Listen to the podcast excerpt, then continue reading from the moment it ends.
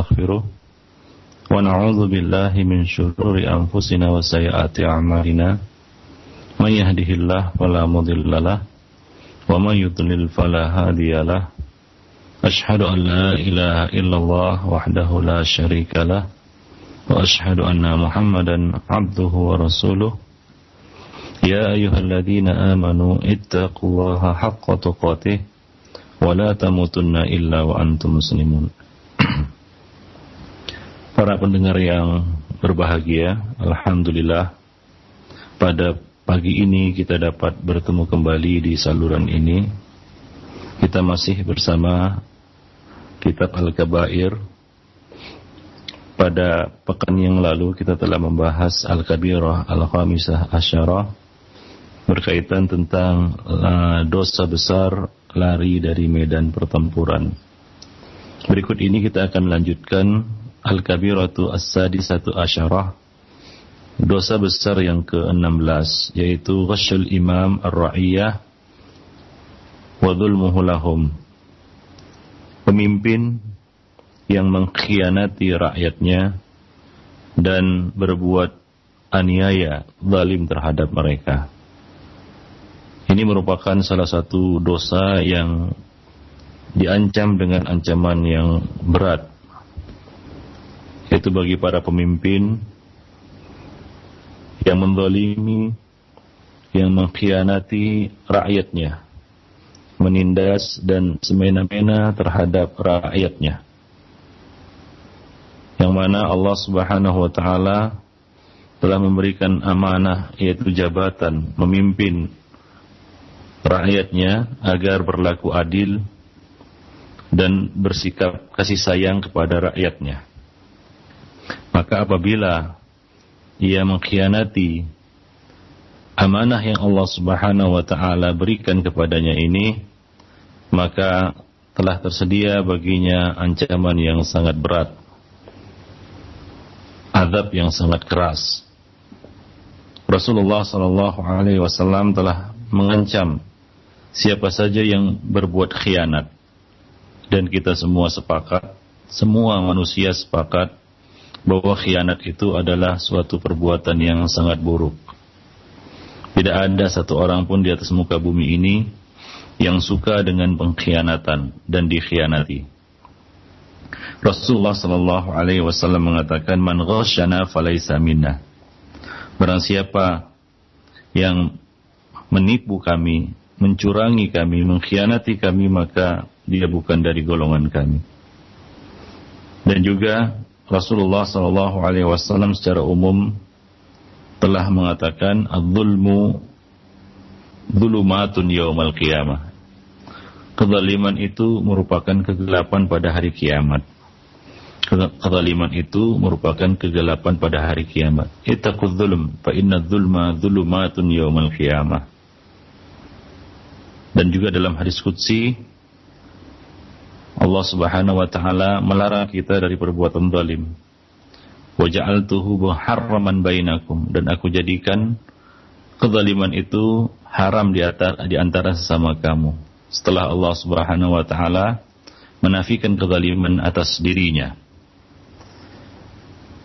Dan penguasa ya pemimpin memiliki peluang yang sangat besar untuk berlaku aniaya, berbuat kezaliman, disebabkan kekuatan yang mereka miliki, kekuasaan dan jabatan yang mereka miliki. Kedudukan mereka yang di atas ini membuka peluang bagi mereka untuk berbuat kezaliman terhadap rakyat jelata kepada orang-orang lemah. Maka dari itu, Rasulullah Shallallahu Alaihi Wasallam mengingatkan Adzulmu ittaqud zulm. Jauhilah perbuatan kezaliman karena kezaliman itu adalah kegelapan pada hari kiamat. Dan sebagai pemimpin, ya, setiap pemimpin akan ditanya, akan dimintai pertanggungjawaban atas apa yang dipimpinnya, atas rakyat yang dipimpinnya. Nabi mengatakan, "Ala kullukum ra'in wa kullukum mas'ulun an ra'iyatihi." Ketahuilah bahwa setiap kamu adalah pemimpin dan setiap kamu ya setiap pemimpin akan ditanya, akan dimintai pertanggungjawabannya, akan akan menjadi mas'ul, ya yang ditanya, yang dimintai pertanggungjawaban an ra'iyatihi atas rakyat yang dipimpinnya. Atas rakyat yang dipimpinnya. Maka dari itu ikhwan fillah azani Allah wa iyyakum jami'an ya memimpin menjadi pemimpin berkuasa dan menjadi penguasa merupakan tanggung jawab yang berat dan besar yang terbeban di atas pundak seorang insan yang harus dia pikul sebaik-baiknya, seadil-adilnya dan menjauhi kezaliman sejauh-jauhnya. Karena juga bagi pemimpin yang adil, pemimpin yang berlaku adil, Allah Subhanahu wa taala telah menjanjikan pahala yang khusus pula. Ia termasuk salah satu di antara manusia, hamba Allah yang diberi naungan pada hari kiamat di mana tidak ada naungan kecuali naungannya. Salah satunya adalah al-imamul adil, imam yang adil. Banyak sekali hadis-hadis Nabi sallallahu alaihi wasallam yang berisi peringatan, ancaman yang sangat keras terhadap perbuatan zalim ini, ya khususnya dari penguasa terhadap rakyatnya.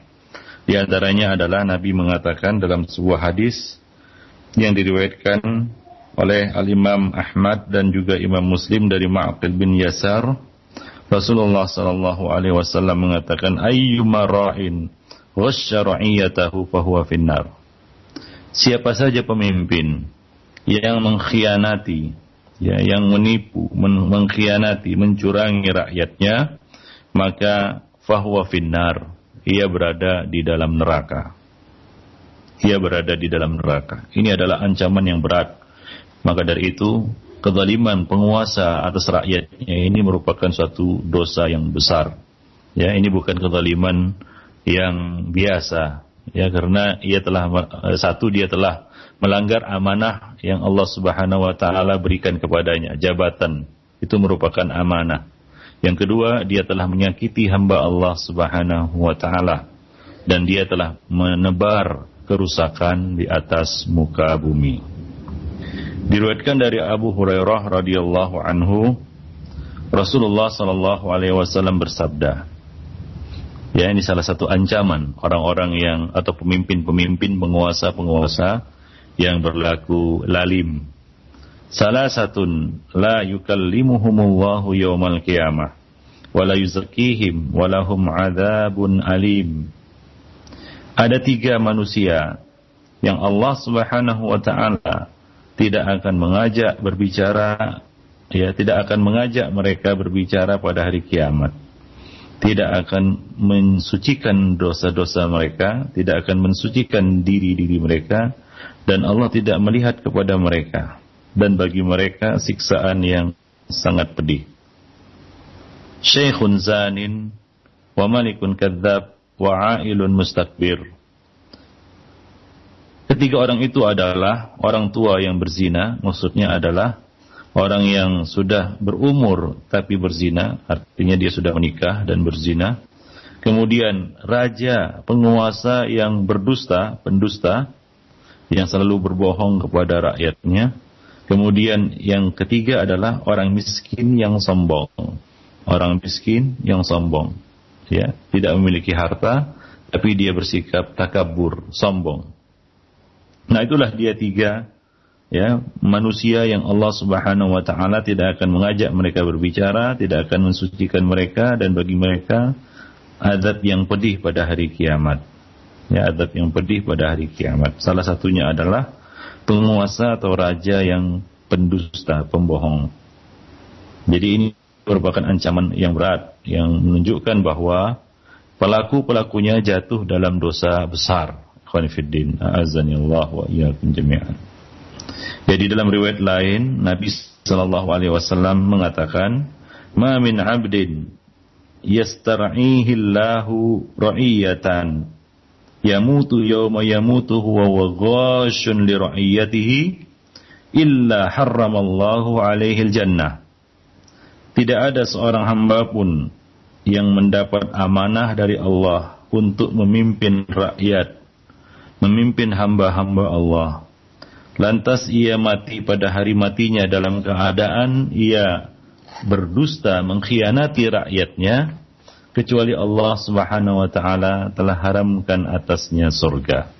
Allah Subhanahu wa taala telah haramkan atasnya surga.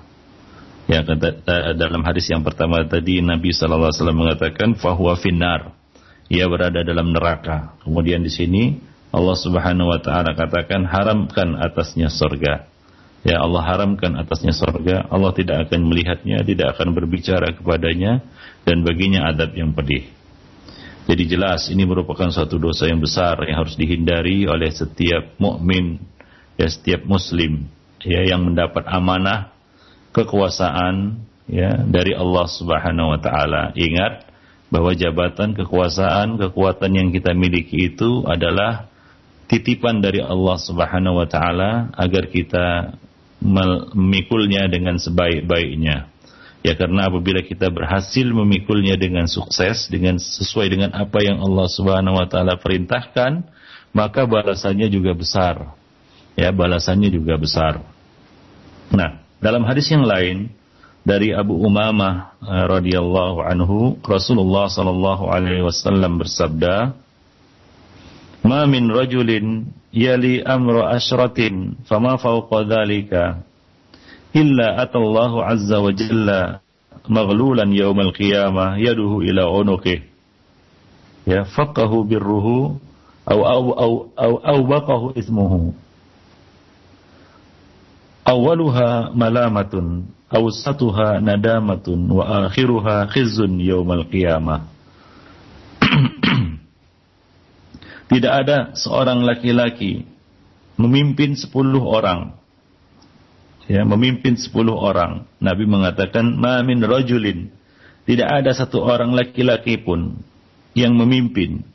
Jadi ini menunjukkan bahwa pemimpin itu laki-laki, bukan perempuan.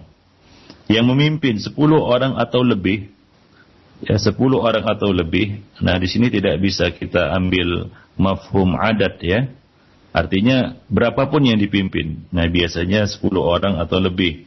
Nah kecuali ia akan mendatangi Allah Subhanahu wa taala, Allah Allah Azza wa Jalla dalam keadaan terbelenggu, ya dalam keadaan terikat dari tangan hingga lehernya. Ya. Terikat tangannya ke lehernya pada hari kiamat. Ya, pada hari kiamat nanti ia akan dibawa menghadap Allah Subhanahu wa taala dalam keadaan tangannya terikat hingga lehernya. Ya, kebaikan yang ia lakukan akan melepaskannya dari ikatan atau dosa, eh, dari ikatan atau dosanya akan membuat dirinya celaka. Fakahu birruhu au au ismuhu. Kalau dia baik, maka ia akan terbebas. Ya, kalau dia adalah pemimpin yang baik, pemimpin yang amanah, pemimpin yang melaksanakan kewajibannya berlaku adil kepada yang dipimpinnya, fakkahu birruhu. Maka kebaikannya itu akan membebaskannya dari belenggu itu. Au atau au baqahu ismuhu.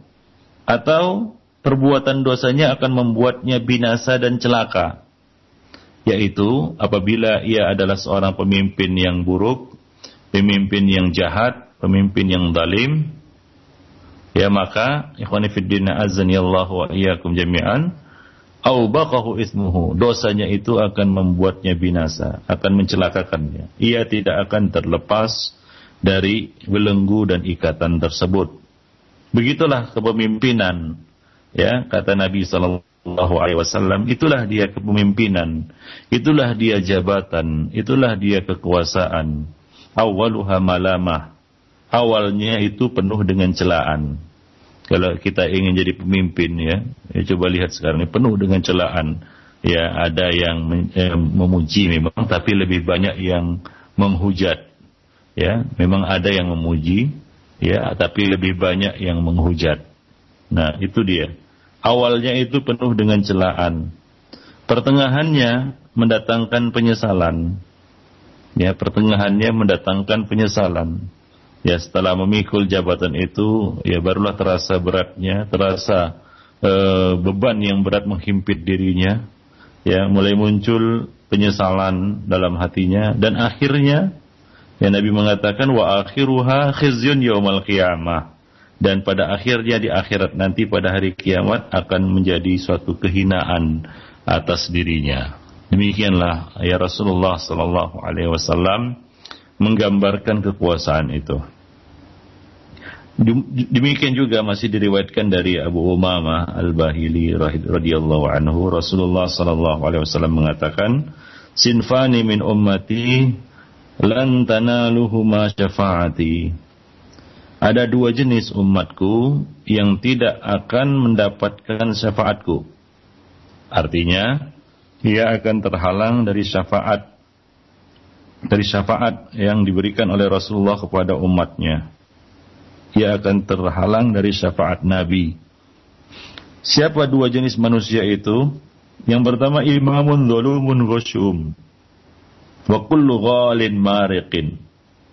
Yang pertama adalah pemimpin yang zalim dan berbuat semena-mena ya khianat terhadap rakyatnya.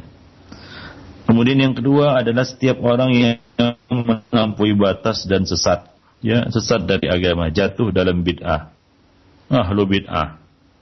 Ya akan terhalang dari syafaat Rasulullah sallallahu alaihi wasallam. Sebagaimana mereka terlempar dari telaga Nabi sallallahu alaihi wasallam. Ketika uh, Nabi mengatakan ana faratukum alal haud alal haud.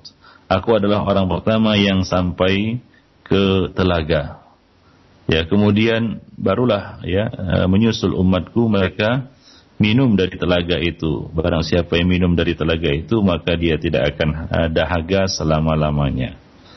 Nah, kemudian aku lihat beberapa orang dari umatku terlempar darinya. Artinya terhalang darinya. Maka aku berkata, aku berseru, ummati, ummati. Dalam riwayat lain, ashabi, ashabi. Maka para malaikat mengatakan, Ya Muhammad, innaka lan tadri la tadri madza ahdatsu ba'dak. Wahai Muhammad, engkau tidak tahu apa yang mereka ada-adakan sepeninggal kamu. Maka Nabi mengatakan suhkon suhkon ai bu'dan bu'dan liman baddala liman baddala au ghayyara. Ya, kalau begitu pergilah, ya, menjauhlah, menjauhlah bagi orang-orang yang menukar-nukar dan merubah-rubah sepeninggalku. Jadi ahli bid'ah terhalang dari telaga Nabi dan terlahak terhalang juga dari syafaat Rasulullah sallallahu alaihi wasallam. Ya, salah satunya adalah ya orang-orang yang jatuh dalam kebid'ahan, orang-orang yang ber, apa namanya jatuh dalam bid'ah, ahli bid'ah. Ya, demikian juga yang pertama tadi yaitu imamun dhulumun ghasyum. Pemimpin yang zalim lagi khianat dan semena-mena terhadap rakyatnya.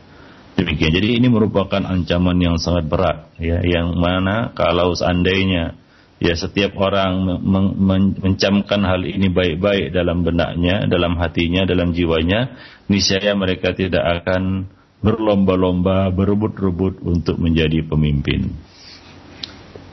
Nah, diriwayatkan juga dari Amr bin Murrah radhiyallahu anhu ia berkata uh, ia berkata aku katakan kepada Muawiyah bin Abi Sufyan ya aku men pernah mendengar Rasulullah sallallahu alaihi wasallam bersabda ma min imamin yughliqu babahu duna dhawil hajah wal khalla wal maskana illa aghlaqa Allah azza wa jalla abwab as-sama'i duna khallatihi wa hajatihi wa maskanatihi Tidaklah seorang pemimpin atau seorang penguasa menutup pintunya dari orang-orang yang memiliki kebutuhan, orang yang punya kebutuhan dan keperluan, punya hajat, serta orang-orang fakir. Kecuali Allah Subhanahu wa taala akan menutup pintu langit ya dari keperluan, kebutuhan dan hajatnya. Yaitu Allah Subhanahu wa taala akan menutup pintu langit hingga ia ya apa namanya terhalang dari keperluan, kebutuhan dan hajatnya. Ya.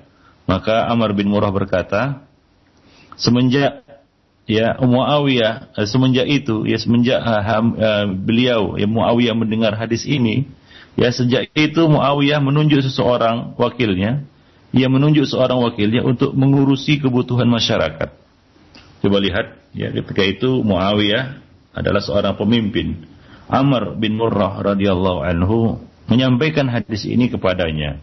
Dan hadis ini begitu menyentuh hati Muawiyah dan Muawiyah adalah seorang pemimpin yang adil, seorang pemimpin yang yang baik, ya, seorang pemimpin yang saleh. Ya, dia adalah seorang sahabat Nabi sallallahu alaihi wasallam. Dia tersentuh mendengar sabda Nabi itu, ya, ada peringatan, ya, nasihat yang secara tulus disampaikan secara langsung empat mata oleh Amr bin Murrah. Ia datangi Muawiyah bin Abi Sufyan ia sampaikan hadis ini tidak ada seorang pemimpin atau penguasa yang menutup pintunya dari orang-orang yang punya kebutuhan dan orang-orang miskin, ya orang fakir, maka Allah akan menutup pintu langit dari keperluan, kebutuhan dan hajatnya. Maka semenjak itu Muawiyah menunjuk seorang wakilnya untuk mengurusi kebutuhan masyarakat. Nah hendaknya beginilah seorang pemimpin ya ketika disampaikan kepadanya oh Allah firman Allah dan sabda-sabda Rasulnya maka ia segera melaksanakan apa yang dikatakan Allah dan Rasulnya menerima nasihat yang baik ya dari ulama ya dari orang-orang yang berilmu. Hingga dengan kebaikannya itu maka baiklah seluruh rakyat. Demikian Khanifuddin para pendengar yang budiman jadi dari hadis-hadis yang kita bacakan tadi Khanifuddin ya terdapat ancaman yang keras, ya celaan dan peringatan yang keras terhadap pemimpin-pemimpin zalim yang Allah Subhanahu wa taala telah memberikannya amanah untuk memerintah rakyat. Tapi mereka justru mengkhianati, yang menyia-nyiakan, mendolimi, menipu, membohong, membohongi rakyatnya. Ya, misalnya para penguasa itu selalu memberi iming-iming janji-janji yang tak pernah ditepati Nah, seperti ya ini oleh karena itu banyak pemimpin yang terhing, yang terhinggapi dengan penyakit nifak. Idza haddasa kadzaba, ya jika dia berbicara dia dusta. Wa idza wa'ada akhlafa, jika dia berjanji dia boh, dia eh, dia tidak tepati. Wa idza utumina khan, jika diberi amanat dia khianat. Ya hendaklah itu dihindari ya sifat-sifat nifak seperti ini yang banyak menghinggapi para penguasa. Baik, oleh karena itu semua hamba yang terzalimi akan menuntut mereka pada hari kiamat kelak. Ya. Apalagi orang-orang yang yang dizalimi ini, ya doanya itu kan tidak ada hijab antara dirinya dan Allah Subhanahu wa taala, antara doanya dan Allah Subhanahu wa taala. Ketika Nabi mengutus Muad bin Jabal ke negeri Yaman sebagai hakim, sebagai dai, sebagai muallim, sebagai guru, Ya, pesan terakhir yang disampaikan oleh Nabi kepadanya adalah ittaqi da'watal madlum. Ya, hindarilah, jagalah dirimu dari doa orang yang dizalimi. Artinya jangan sekali-kali berbuat zalim kepada bawahan, kepada orang yang engkau pimpin, ya. Sesungguhnya fa innahu laisa bainahu wa bainahu hijab. Tidak ada doa tirai penghalang antara doanya dengan Allah Subhanahu wa taala. Artinya doanya itu makbul. Demikian ikhwan fillah azani Allah wa iyyakum jami'an. Jadi sebagai seorang penguasa hendaklah ia berlaku adil dan baik terhadap rakyatnya, memperhatikan segala kebutuhan mereka karena itu sudah merupakan tugasnya. Ya, yaitu melayani rakyatnya, bukan rakyat melayani penguasa. Ya, tapi penguasalah, pemimpinlah yang melayani rakyatnya. Mereka adalah pelayan. Itulah dia Allah Ta'ala bebankan kepada mereka. Nah demikian.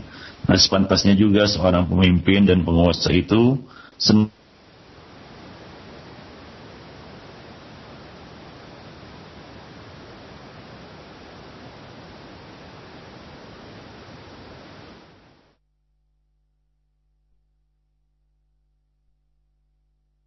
wa iyyakum jami'an Uh, faedah berikutnya yang bisa kita petik dari hadis-hadis yang kita bacakan tadi adalah uh, seorang pemimpin selayaknya dan sepantasnya untuk senantiasa membuka pintu untuk mendengar dan memenuhi kebutuhan-kebutuhan rakyatnya. Mendengar laporan-laporan orang-orang yang terdolimi yang mengadukan kasus-kasusnya kepada mereka Ya karena itu merupakan kewajibannya dan merupakan hak dari rakyatnya. Ya merupakan hak rakyatnya untuk mendapatkan uh, perlakuan yang baik dan keadilan dari penguasa. Demikian ya khonifuddin azani Allah wa jami'an. Ya. Barang siapa pemimpin, ya siapa saja pemimpin yang menutup pintunya, maka Allah Subhanahu wa taala akan menurunkan hukuman terhadap pemimpin ini. Ya Allah Subhanahu wa taala akan menurunkan hukuman terhadap pemimpin ini. Yaitu Allah Subhanahu wa taala tidak akan menerima doanya dan tidak akan diperkenankan segala permohonannya dan Allah Subhanahu wa taala tidak akan mencukupi kebutuhan-kebutuhannya. Allah Subhanahu wa taala tidak akan mencukupi kebutuhan-kebutuhannya. Demikian ancaman yang besar terhadap pemimpin yang selalu ya menutup diri terhadap rakyatnya. Ia tidak mau mendengar keluhan-keluhan rakyatnya. Nah, kemudian setiap kezaliman, kejahatan dan penipuan yang dilakukan oleh para pemimpin akan menghalanginya untuk mendapatkan syafaat Rasulullah sallallahu alaihi wasallam. Dan dari sini jelaslah bahwa ya dosa ya mereka ini lebih besar daripada uh, apa namanya uh, dosa-dosa do, pelaku dosa-dosa besar yang lainnya. Sebab syafaat Rasulullah sallallahu alaihi wasallam tetap diberikan kepada umat beliau yang melakukan dosa besar. Jadi ini uh, juga sekaligus menunjukkan kepada kita bahwa ya ikhwan fillah azani Allah wa iyyakum jami'an ya uh, berkhianat terhadap rakyat pemimpin yang berkhianat terhadap rakyatnya ini merupakan mengkhianati rakyat itu merupakan suatu keku, apa namanya ke, perbuatan dosa yang besar. Nah, kemudian juga sebagai seorang pemimpin ya mereka tidak boleh ya selalu mencari-cari kesalahan rakyat. Ya, mencari-cari ya kesalahan rakyat. Nah ini ya sering kita dapati dari para pemimpin ya, mereka suka mencari-cari ya, kesalahan Eh, rakyatnya. Ya, padahal ini ya, adalah suatu perbuatan yang salah dan termasuk bentuk kezaliman ya seorang penguasa terhadap rakyatnya. Muawiyah ya radhiyallahu anhu pernah berkata, aku pernah mendengar Rasulullah sallallahu alaihi wasallam bersabda, "Innaka in ittaba'ta in ittaba'ta awratil muslimin afsadtahum aw kitta an tufsidahum." Sesungguhnya apabila kamu selalu mencari-cari kesalahan kaum muslimin, berarti kamu telah merusak mereka atau kamu hampir membuat mereka rusak. Ya. Demikian juga seorang amir, ya, diriwayatkan dari Abu Umama Al-Mikdam bin Ma'di Karib, Kathir bin Murrah dan Umar bin Aswad bahwasanya Rasulullah sallallahu alaihi wasallam pernah bersabda, "Innal amir idza bitagha ribah finnas absadahum.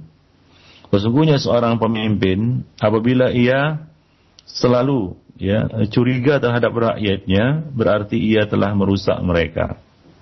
Ya, mencari-cari kesalahan rakyatnya ya untuk uh, semata-mata untuk melampiaskan ataupun menjatuhkan hukuman terhadap mereka ya tanpa kesalahan yang mereka lakukan. Karena e, biasanya ya rakyat jelata tidak punya kekuasaan apa-apa.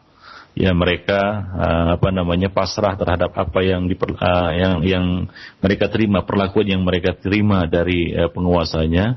Nah ini ikhwani fillah azani Allah wa jami'an pemimpin seperti ini Rasulullah Shallallahu alaihi wasallam mengancam mereka ya bahwa ia telah merusak ya kaum muslimin ya mereka telah apa namanya uh, merusak ya rakyatnya sendiri. Nah demikian ikhwanifiddin azani Allah wa iyyakum jami'an. Maka dari itu ikhwanifiddin haram hukumnya uh, penguasa itu mencari-cari kesalahan rakyat. Ya karena itu dapat membuat mereka rusak. Demikian ikhwanifiddin. Ya Abu Ja'far At-Tahawi ya berkata di dalam kitab Muskilul Athar ya ya beliau mengatakan seolah-olah jika seorang pemimpin mencari-cari kesalahan rakyat, padahal Allah Subhanahu wa taala telah melarangnya, maka rakyat pun akan meniru apa yang ia lakukan. Dan tentunya hal itu akan merusak tatanan masyarakat. Ya, nah demikian khonifuddin. Taib. Dan pemimpin dan para aparat, ya, aparat-aparat pembantunya yang mencari-cari kesalahan rakyatnya, lalu menuduh rakyatnya berbuat salah tanpa bukti, ya, tanpa dosa yang mereka lakukan, maka tuduhannya tidak dapat diterima. Ya berdasarkan hadis Abu Mas'ud radhiyallahu anhu bahwasanya didatangkan ke hadapan beliau seorang laki-laki. Lalu dikatakan kepada beliau, dari jenggot orang ini menetes minuman khamar.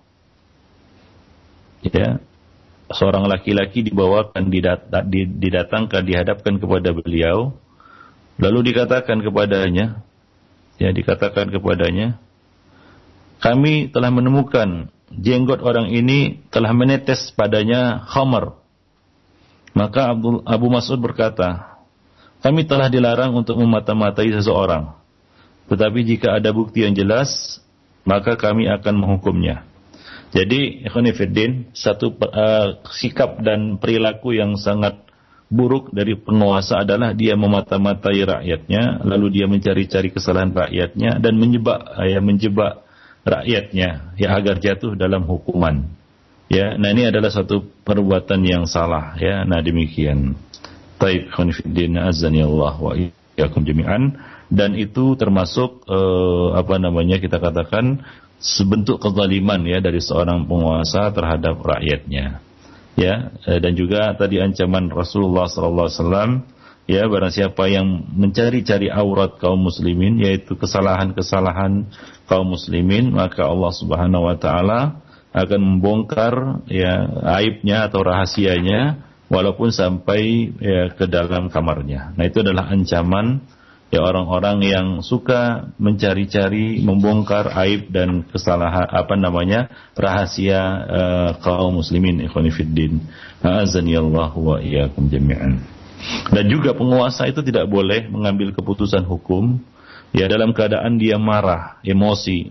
Ya karena Rasulullah sallallahu alaihi wasallam mengatakan la yahkumu ahadun bainasnaini wa huwa ghadban. Janganlah seseorang itu mengadili dua orang yang bertikai sementara ia dalam keadaan marah. Sementara ia dalam keadaan marah. Nah demikian juga ia tidak boleh berlaku semena-mena di dalam menjatuhkan hukum. Ya, ia tidak boleh semena-mena di dalam menjatuhkan hukum. Artinya dia harus mendengar dari kedua belah pihak. Ya, artinya dia harus mendengar dari kedua belah pihak yang bertikai. Janganlah dia berat sebelah di dalam hukum, yang mana ini merupakan suatu kezaliman, ya bentuk-bentuk kezaliman ya di dalam hukum ikhwan fiddin. A'azzani Allah wa iyyakum jami'an. Nah, demikian pula penguasa ya dan aparat-aparatnya diharamkan menerima uang suap ya dalam menetapkan keputusan atau di dalam ketika dia memegang jabatannya. Allah Subhanahu wa taala mengatakan la ta wa ta'kulu amwalakum bainakum bil batil wa tudlu biha ilal hukam. Li ta'kulu fariqam min amwalin nas bil ithmi wa antum ta'lamun. Dan janganlah sebahagian kamu memakan harta sebahagian yang lain ya di antara kamu dengan jalan yang batil. Dan janganlah kamu membawa urusan harta itu kepada hakim supaya kamu dapat makan sebahagian daripada harta benda orang lain dengan cara dengan jalan dosa dengan jalan berbuat dosa. Secara apa namanya secara uh, kita katakan tidak hak ya dengan dosa. Padahal kamu mengetahuinya. Demikian pula Allah Subhanahu wa taala mencela orang-orang Yahudi ya yang yang mana mereka ya Allah Subhanahu wa taala sebut sammauna lil kadhibi akaluna lisuhti mereka itu orang-orang Yahudi itu adalah orang-orang yang suka mendengar berita-berita bohong isu-isu ya yang sekarang ini coba lihat banyak ya beredar ya manusia ya di dikondisikan suka mendengar isu-isu ya desas-desus yang tidak jelas kabar-kabar kaleng atau kabar-kabar burung Ya, itu adalah sifat orang-orang Yahudi. Kemudian akalu naris suhti. Banyak memakan yang haram. Al-Khattabi ketika menafsirkan ayat ini yaitu yaitu mereka suka memakan suap. Mereka suka memakan riswah. Nah demikianlah orang-orang Yahudi ikhwanifiddin azani Allah wa iyyakum jami'an. Dan Nabi SAW melaknat ya orang-orang yang menyuap dan menerima suap. La'ana uh, dalam hadis Abu Hurairah radhiyallahu anhu Nabi Shallallahu Alaihi Wasallam berkata, ya, uh, ia uh, bersabda, uh, ia berkata, la'ana la'ana Rasulullah Shallallahu Alaihi Wasallam. Ya Abu Hurairah mengatakan, la'ana Rasulullah Shallallahu Alaihi Wasallam ar-rashi wal murtashi. Ar-rashi wal murtashi. Rasulullah Shallallahu Alaihi Wasallam melaknat ya penyuap dan yang menerima suap pemimpin yang menerima suap ikhwanifiddin. Jadi haram hukumnya bagi penguasa itu menerima suap ya termasuk juga menerima hadiah ya ke, eh, eh, apa namanya eh, ketika ia menjabat. Nah ini termasuk ya kategori eh, harta yang hulul, hadayal umal minal hulul. Ya, eh, hadiah yang diterima oleh ya umal para pegawai atau pejabat itu termasuk gulul dan itu termasuk bentuk-bentuk kezaliman yang harus dihindari oleh ya, setiap penguasa Ifanifiddin. Azani Allah wa iyyakum jami'an. Nah, begitulah beratnya ya menjadi penguasa. Maka dari itu Rasulullah sallallahu alaihi wasallam mengatakan tadi awaluha malamah, awsatuha nadamah, wa akhiruha ya khizyun yaumal qiyamah. Ya, awalnya itu penuh dengan celaan, caci maki, kemudian pertengahannya ya diliputi dengan penyesalan dan ditutup akhirnya dengan kehinaan ya pada hari kiamat. Nah, pada hari kiamat. Demikian ya Khonifuddin. Maka dari itu ya uh, Islam melarang ya, ya ya umatnya untuk meminta jabatan. Ya, dilarang ya meminta jabatan. Ya, meminta jabatan itu dilarang. Hmm? Banyak sekali hadis-hadis yang menunjukkan kepada kita ya larangan ya meminta jabatan itu. Nah, kalau kita lihat nanti ini berbanding terbalik ya dengan keadaan ya sekarang ini di mana orang-orang justru mengatakan pilihlah aku.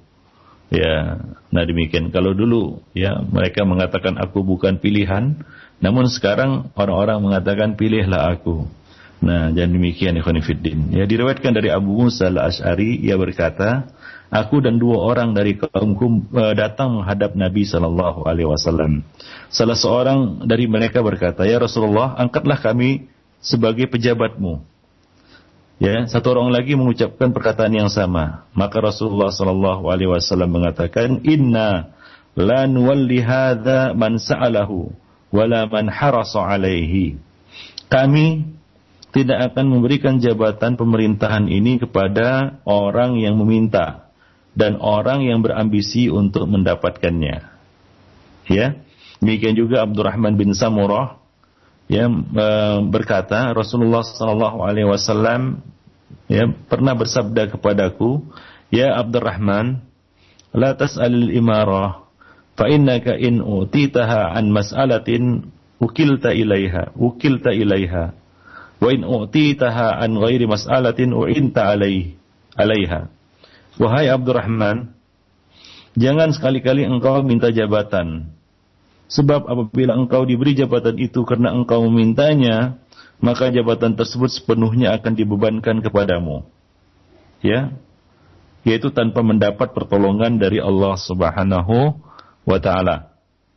Kamu mendapatkan pertolongan dari Allah Subhanahu. Namun apabila jabatan tersebut diberikan bukan karena permintaanmu, bukan karena engkau yang memintanya, engkau ber, bukan, karena, engkau berambisi mendapatkannya, maka engkau akan dibantu dalam melaksanakannya, yaitu engkau akan mendapatkan bantuan dari Allah Subhanahu wa taala ya di dalam melaksanakannya.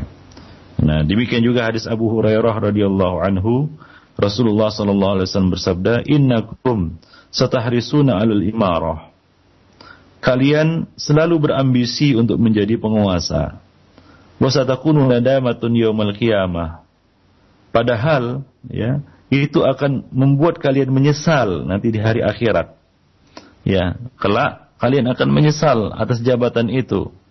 Ya, jadi satu hal yang kontradiktif. Kalian berambisi untuk menjadi penguasa, mendapatkan kekuasaan, namun justru padahal itu akan membuat kalian menyesal nanti pada hari kiamat. Ya, Nabi mengatakan fani'mal murdi'ah wa bi'satil fatimah. Sungguh hal itu ibarat sebaik-baik susuan dan sejelek-jelek penyapihan. Ikhwani fiddin, azza wa iyyakum jami'an. Maka dari itu ya uh, Rasulullah sallallahu alaihi wasallam mengingatkan ya khususnya kepada eh, orang-orang uh, yang memang tidak mampu dan tidak kuasa untuk memegang jabatan itu dan tidak cakap untuk memegang jabatan, jabatan atau kepemimpinan untuk tidak ya untuk tidak ya meng, apa namanya me, me, mengambilnya ataupun berambisi untuk mendapatkannya. Abu Dhar Al Ghifari berkata, Aku mengatakan, "Ya Rasulullah, tidakkah Anda berminat memberiku sebuah jabatan?" Maka Rasulullah sallallahu alaihi wasallam menepuk-nepuk pundakku dan bersabda, "Ya Abadar, ya Abadar, innaka dha'if wa innaha amanah wa innaha yawmal qiyamati khizyun wa nadamatun illa man akhadhaha bihaqqiha wa adda alladhi alaihi fiha." Wahai Abu Dhar, kamu adalah seorang yang lemah. Artinya beliau tidak punya bakat untuk memimpin dan tidak memiliki leadership ya apa namanya uh, uh, bakat lah untuk memimpin. Tidak ada jiwa kepemimpinan ya dalam dalam dirinya. Ya, maka Nabi mengatakan innaka dhaif, engkau lemah dalam hal ini. Ya, dan sesungguhnya ya jabatan itu adalah sebuah amanah dan penyebab kesedihan serta penyesalan di hari kiamat. Kecuali orang yang mengambilnya dengan cara yang benar dengan cara yang hak. Ya dia mendapatkan itu dengan cara yang hak dan melaksanakan semua kewajibannya. Dia tidak memintanya dia tunjuk ya diminta oleh manusia karena memandangnya yang layak untuk memegangnya. Nah kemudian melaksanakan semua kewajibannya. Nah demikian ikhwan fillah rahimani wa rahimakumullahu jami'an.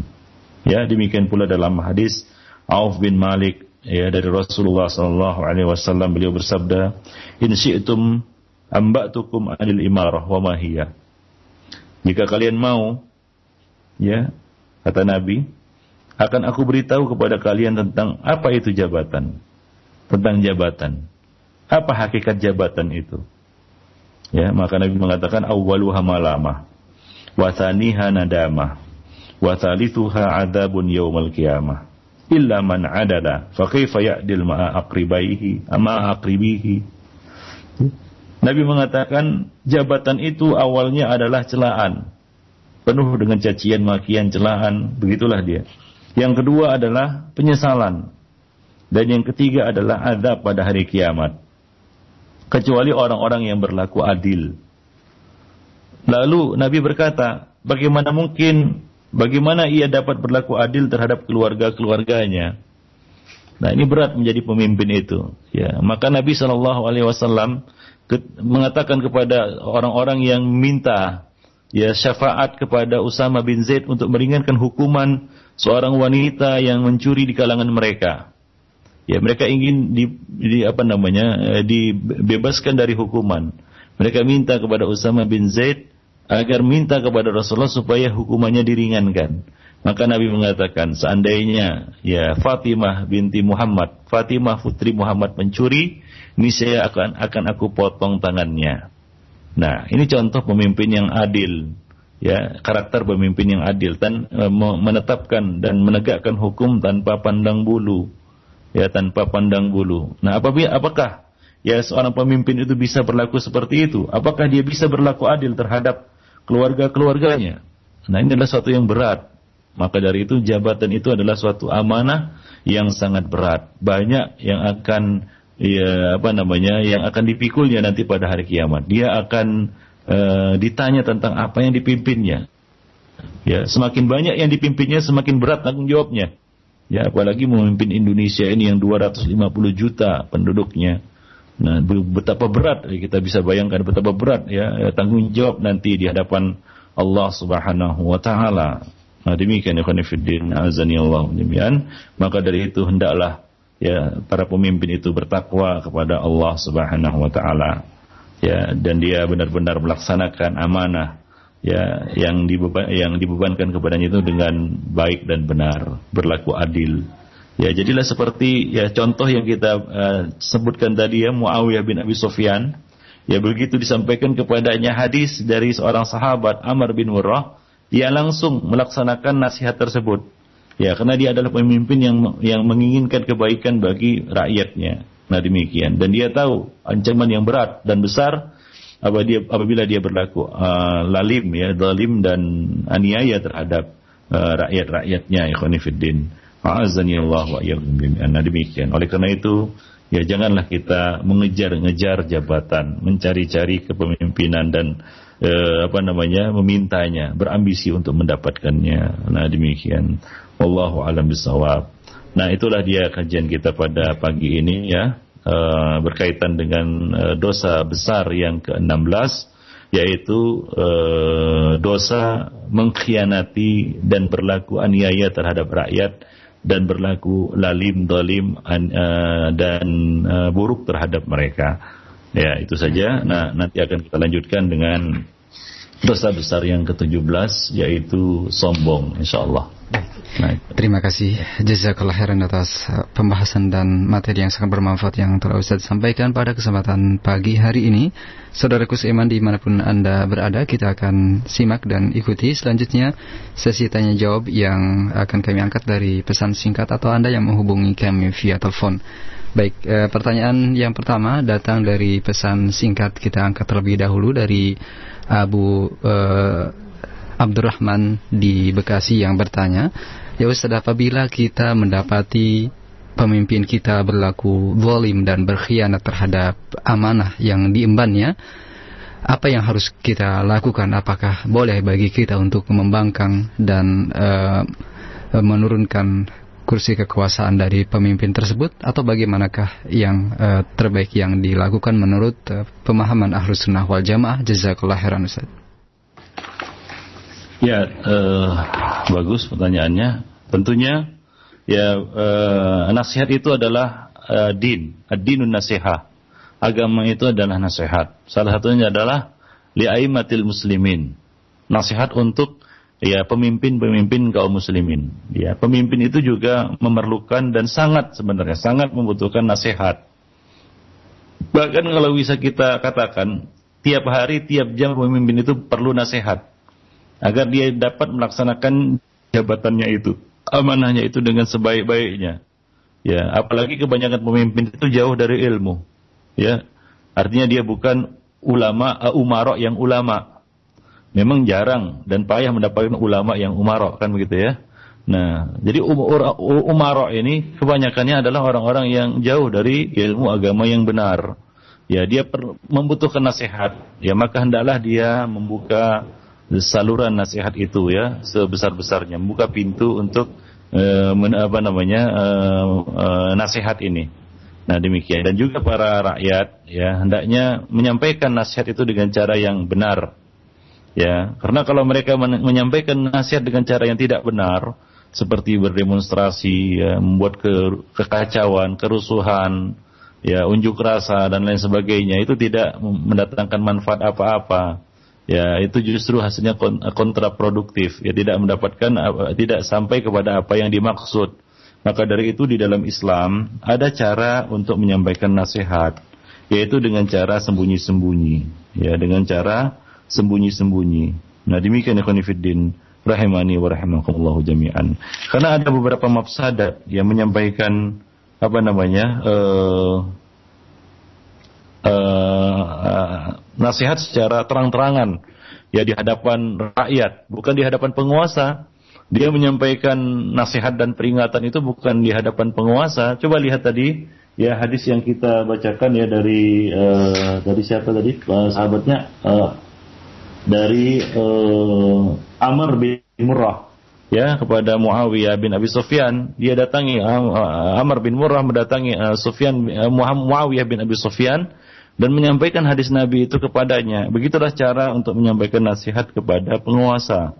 Ya nah demikian ikhwan fillah azani Allah wa iyyakum jami'an. Taib. Nah. nah ini pernah uh, apa namanya dijelaskan oleh uh, Syekh Utsaimin ya.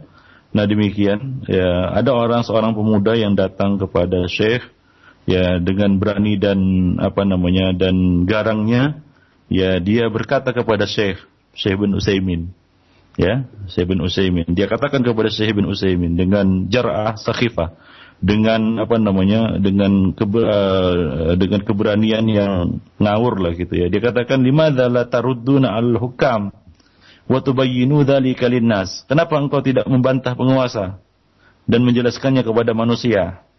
Maka Syekh Ibn Utsaimin fi waqarihi wa hilmihi dengan tenang dan santunnya berkata kepada pemuda ini, ya karena kadang-kadang pemuda para pemuda itu biasanya meledak meletup kan begitu ya, garang dan ganas begitulah dia.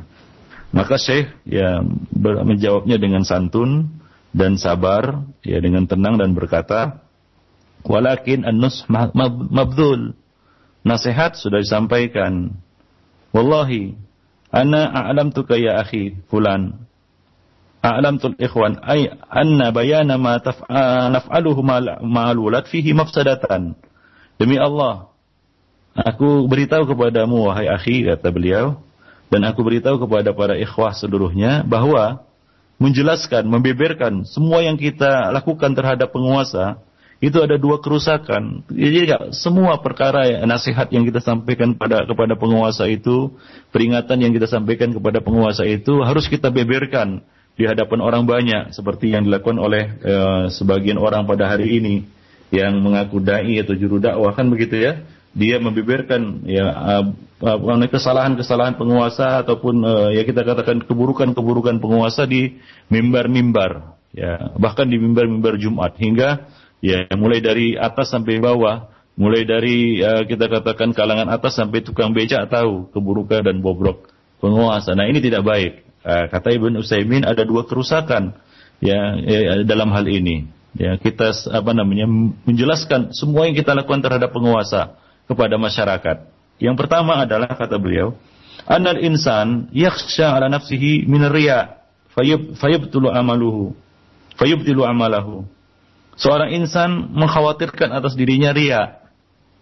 Ya kalau kita ceritakan semua yang kita lakukan terhadap penguasa, nah jangan-jangan nanti kita jatuh pada ria dan ini akan membatalkan amal kita. Nah demikian akan menghapus pahala amal kita. Jadi nggak semua yang kita lakukan terhadap penguasa perlu kita beberkan kepada masyarakat. Gitu. Kerusakan yang kedua, ya kerusakan yang kedua, annal wulad laulam yuti'u sara hujjatan alal uh, indal ammah.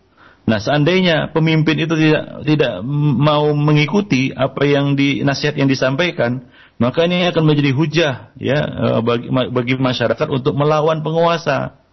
Ya, dan ini akan wahasala mafsadah akbar Nah ini akan menimbulkan mafsadat yang lebih besar ikhwanifiddin. A'azani Allah wa iyyakum jami'an. Nah, demikian ya. Nah, uh, di dalam kitab Sahihain ya dari Usama bin Zaid, annahu qila lahu bahwa ada yang bertanya kepadanya, berkata kepadanya, "Ala tadkhulu ala Utsman litukallimahu?" Kenapa engkau tidak menemui Utsman dan berbicara kepadanya? Maka ya uh, Usama bin Zaid mengatakan kepada orang itu, "Atarauna anni la ukallimuhu illa usmi'akum?" Apakah kalian anggap ya, aku tidak aku tidak akan berbicara kepadanya melainkan aku harus uh, mengabarkannya kepada kalian. Apa, yaitu maksudnya adalah apakah aku harus menceritakan semua yang aku lakukan kepada kalian ya kepada penguasa? Wallahi laqad kallamtuhu fima baini wa bainahu ma duna an aftaha amran la uhibbu an akuna awwala man fatahahu. Ya, sungguh aku telah berbicara secara empat mata dan rahasia kepadanya. Ya, tanpa perlu membuka pintu yang mana aku tidak suka. Akulah yang pertama kali membuka pintu itu, yaitu pintu kerusakan. Maksudnya adalah pembangkangan terhadap penguasa ikhwan fiddin rahimani wa rahimakumullahu jami'an. Baik, di dalam riwayat lain dikatakan ini ukallimuhu fisir. Sungguh aku telah memperingatkan kepadanya secara rahasia. Nah begitulah cara untuk menasihati penguasa ikhwanifiddin rahimani wa rahimakumullah jami'an yaitu dengan cara rahasia. Nah dengan cara empat mata bukan ya kita meng, apa namanya mem, mem, membeberkan ya eh, keburukan-keburukan penguasa di hadapan uh, masyarakat. Justru ini akan menyebabkan kekacauan. Ya ini tidak akan uh, menghasilkan kebaikan, justru akan menyebabkan kehancuran dan kerusakan di tengah-tengah masyarakat. Ya, wallahu alam bisawab. Nah demikian. Baik, terima kasih untuk jawaban yang telah Ustaz sampaikan. Jazakallah khairan. Berikutnya kita angkat dari penelpon di pagi ini ada Saudara Rafli di Tangerang. Silakan, Nahi. Assalamualaikum ya Ustaz. Waalaikumsalam warahmatullahi wabarakatuh. Barakallahu wabarakatuh Ustaz. Uh, saya mau nanya, bagaimana jika kita bekerja keras uh, untuk uh, mengharapkan mendapatkan jabatan yang tinggi di instansi pemerintah? Hmm. Demikian. Jazakallahu khairan. Assalamualaikum. Waalaikumsalam warahmatullahi wabarakatuh. Silakan. Ya.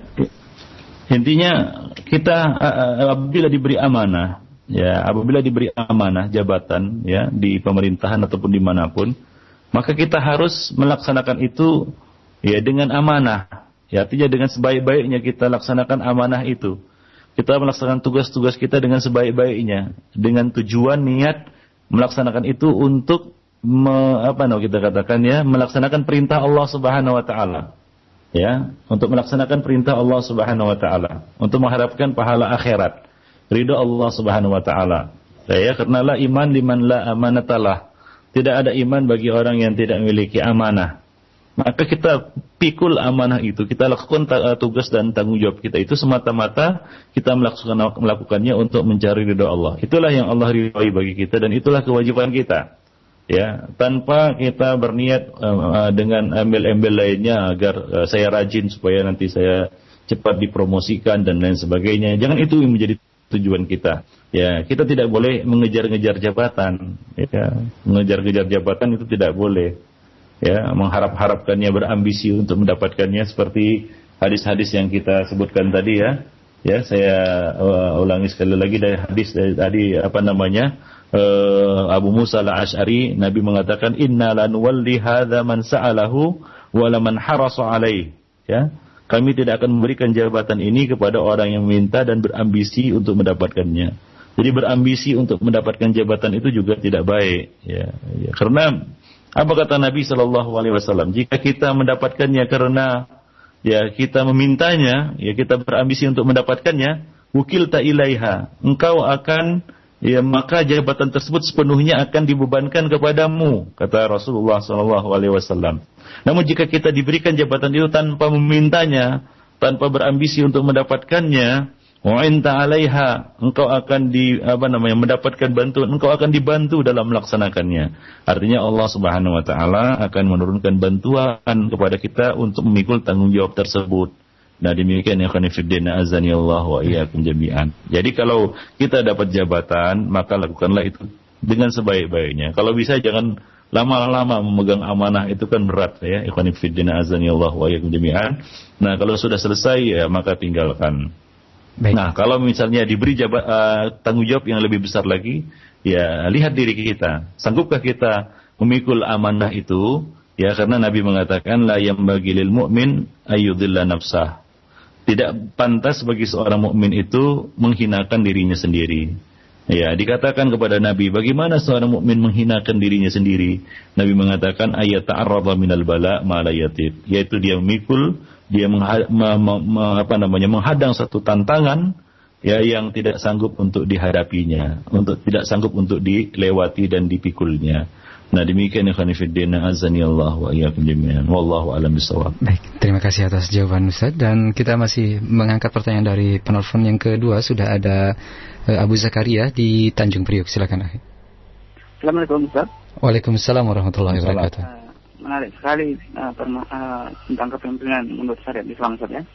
Uh, pertanyaan kami adalah uh, bagaimana hukumnya seorang muslim uh, mengangkat pemimpin yang orang kafir gitu. Hmm. Karena kami dapati sebagian warga seperti jabatan RT sekalipun ya saudara. Hmm. Karena di sana ada orang yang mem, apa menjinikan uh, eh, uh, eh, RT segitu, uh, walaupun orang-orang kafir gitu. Hmm. Bagaimana hukum syariat Islam yang sebenarnya saudara? Baik, terima kasih Pak. Nah, oh iya. Assalamualaikum warahmatullahi wabarakatuh. Waalaikumsalam warahmatullahi wabarakatuh. Silakan. Ya, Allah Subhanahu wa taala telah menyuruh kita untuk menyerahkan amanah ini kepada ahlinya. Innallaha ya'murukum an tu'addul amanati ila ahliha.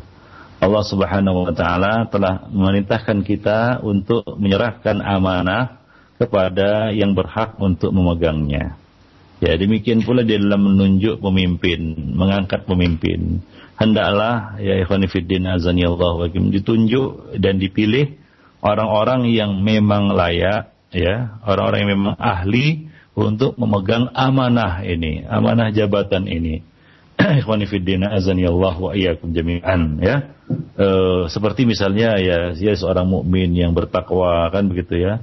Yang bertakwa, yang memiliki kasih, kasih sifat kasih sayang kan begitu ya, yang berilmu, yang bisa membawa ya orang-orang yang dipimpinnya kepada ridho Allah Subhanahu wa taala ya. Nah demikian juga tidak memilih pemimpin dari kal uh, apa namanya uh, kalangan orang-orang kafir ya. Kemudian juga tidak mengangkat wanita menjadi uh, pemimpin ya. Nah itu adalah rambu-rambu yang harus kita perhatikan di dalam menyerahkan amanah ini kepada ahlinya ya. Sampai-sampai Nabi coba lihat ini pelajaran ya. Abu Dar. Ya Nabi pandang lemah. Itu Abu Dar. Coba kita bisa bayangkan Abu Dar Nabi katakan ya Abu Dar ini araka dhaifan wahai Abu Dar aku pandang engkau ini lemah. Ya wa ini uhibbu laka ma uhibbu li nafsi. Aku, dan aku suka engkau mendapatkan sesuatu yang aku sendiri menyukainya. Ya la ta'ammaranna ala isnaini wa la tawallayanna wa la tawallayanna ma la yatim. Maka jangan kamu memimpin dua orang ya. Jadi Nabi mengatakan jangan kamu jadi pemimpin walaupun yang dipimpin cuma dua orang. Dan janganlah kamu mengurus harta anak yatim. Ya, jadi coba lihat ya nasihat Nabi, nusah ya, ketulusan Nabi kepada sahabat beliau, ya Abu Dar Al-Ghifari yang beliau lihat ya lemah dan tidak mampu untuk memikul jabatan. Nah, itu kepada ya eh, kita katakan saudara kita sendiri ya sama kaum muslimin kalau kita lihat ya maka kita tidak boleh seorang itu tidak pantas ya tidak memiliki kriteria sebagai pemimpin maka kita tidak boleh mengangkatnya menjadi pemimpin karena itu sama saja dengan menjerumuskannya. Apa kata Nabi tadi kepada Abu Dhar Al-Ghifari? Ini uhibbulaka kama uhibbu nafsi. Aku mencintai bagimu apa yang aku cintai bagi diriku. Ya, jadi Nabi tidak ingin menjerumuskan Abu Dhar Al-Ghifari. Itu seorang sahabat Nabi. Ya, nah bagaimana pula yang kita katakan uh, derajatnya jauh di bawah Abu Dhar Al-Ghifari Ya, ikhwani fiddin azani Allah jami'an, maka dari itu ya menunjuk dan memilih pemimpin itu adalah suatu tanggung jawab yang besar juga. Maka dari itu dalam Islam tidak semua orang diserahi untuk menunjuk dan memilih pemimpin. Ya dalam Islam, uh, dalam Islam uh, dikenal dengan uh, apa namanya ahlul halli wal akdi ya yaitu orang-orang yang memang layak ya para ahli ilmu orang-orang terpandang ya orang-orang yang berpengalaman yang punya wewenang untuk menetapkan, menunjuk dan memilih pemimpin yang yang kapabilitas, yang yang apa namanya, yang layak untuk memimpin. Nah demikian ikhwan Dan tentunya kalau orang kafir ya kemudian juga wanita itu termasuk yang ya kita tidak boleh menyerahkan amanah jabatan untuk memimpin kaum muslimin kepada mereka. Wallahu alam bisawab baik terima kasih. Dan uh, satu pertanyaan kembali kita angkat dari pesan singkat dari Ummu Zahra di Jakarta. Dan ini pertanyaan terakhir saja di kesempatan pagi ini. Ustadz bagaimanakah kita bermuamalah dengan uh, uh, dalam hal ini oknum pemerintah jika kita menjual suatu barang ke instansi pemerintah tertentu yang dengan melakukan uh, melalui proses tender se sehingga agar kami bisa mendapatkan order tersebut maka kami bekerja sama uh, menaikkan harga lebih dari yang sesungguhnya yang mana kelebihan uang tersebut dikembalikan kepada mereka.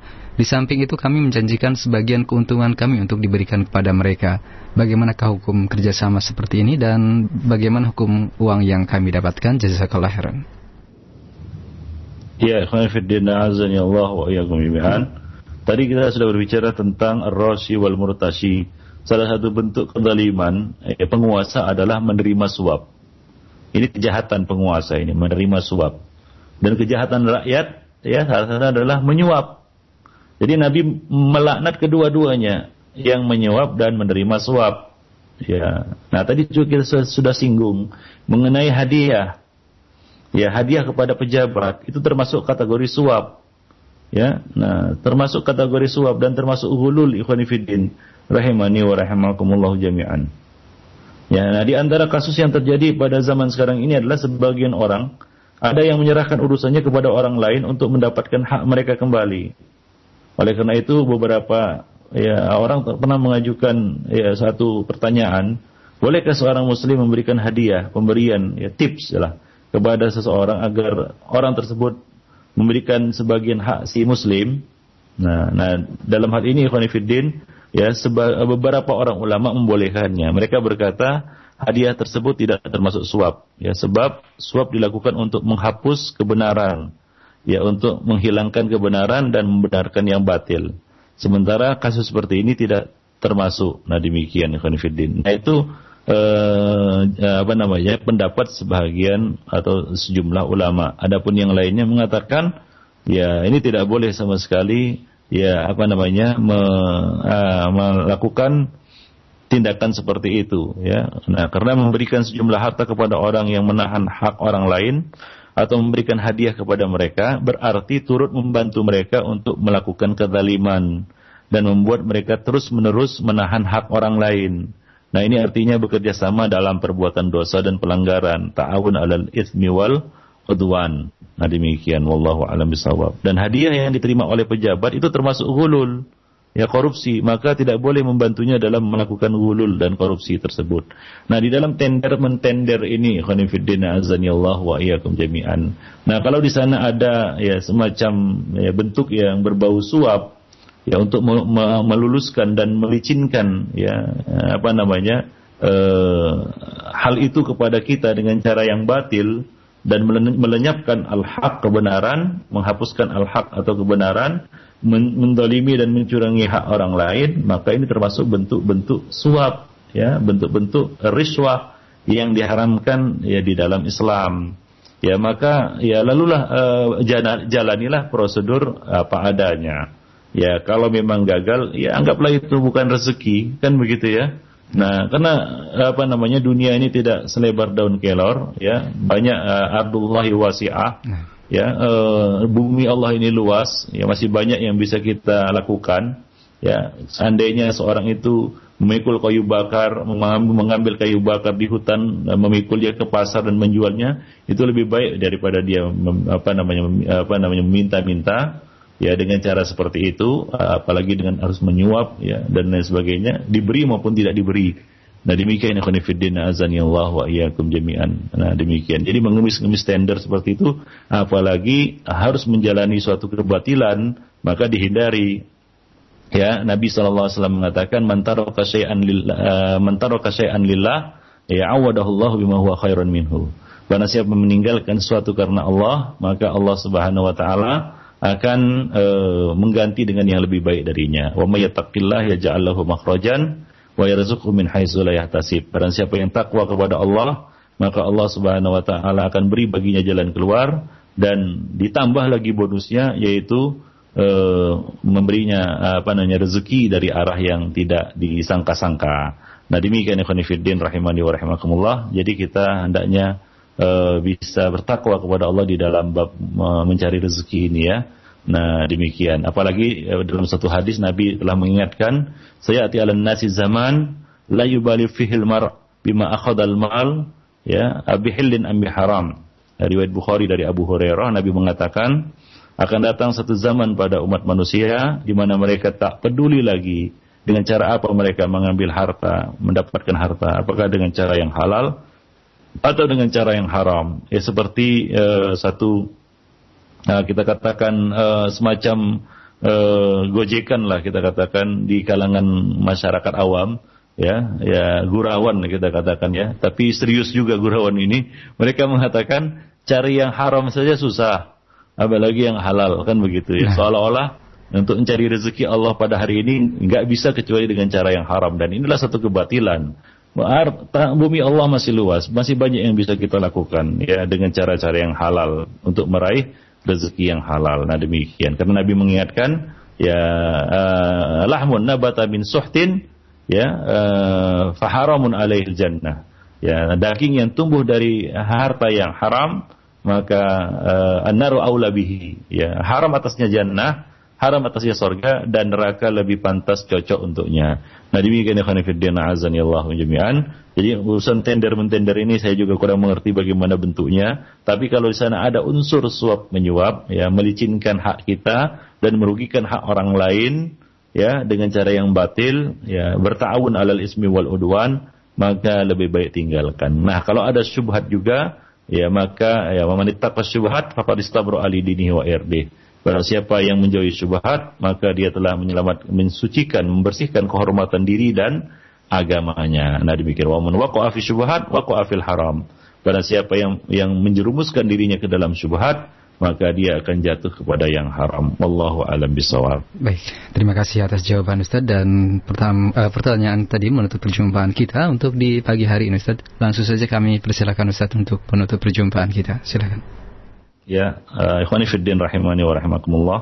Ya demikianlah uh, kajian kita pada pagi ini ya berkaitan dengan uh, dosa yang ke-16 yaitu dosa pemimpin yang mengkhianati mendolimi rakyatnya. Ya uh, dan tadi sudah kita sampaikan panjang lebar beberapa hadis Nabi SAW yang berkaitan dengan masalah ini dan sudah jelas ya sebenarnya masalah ini.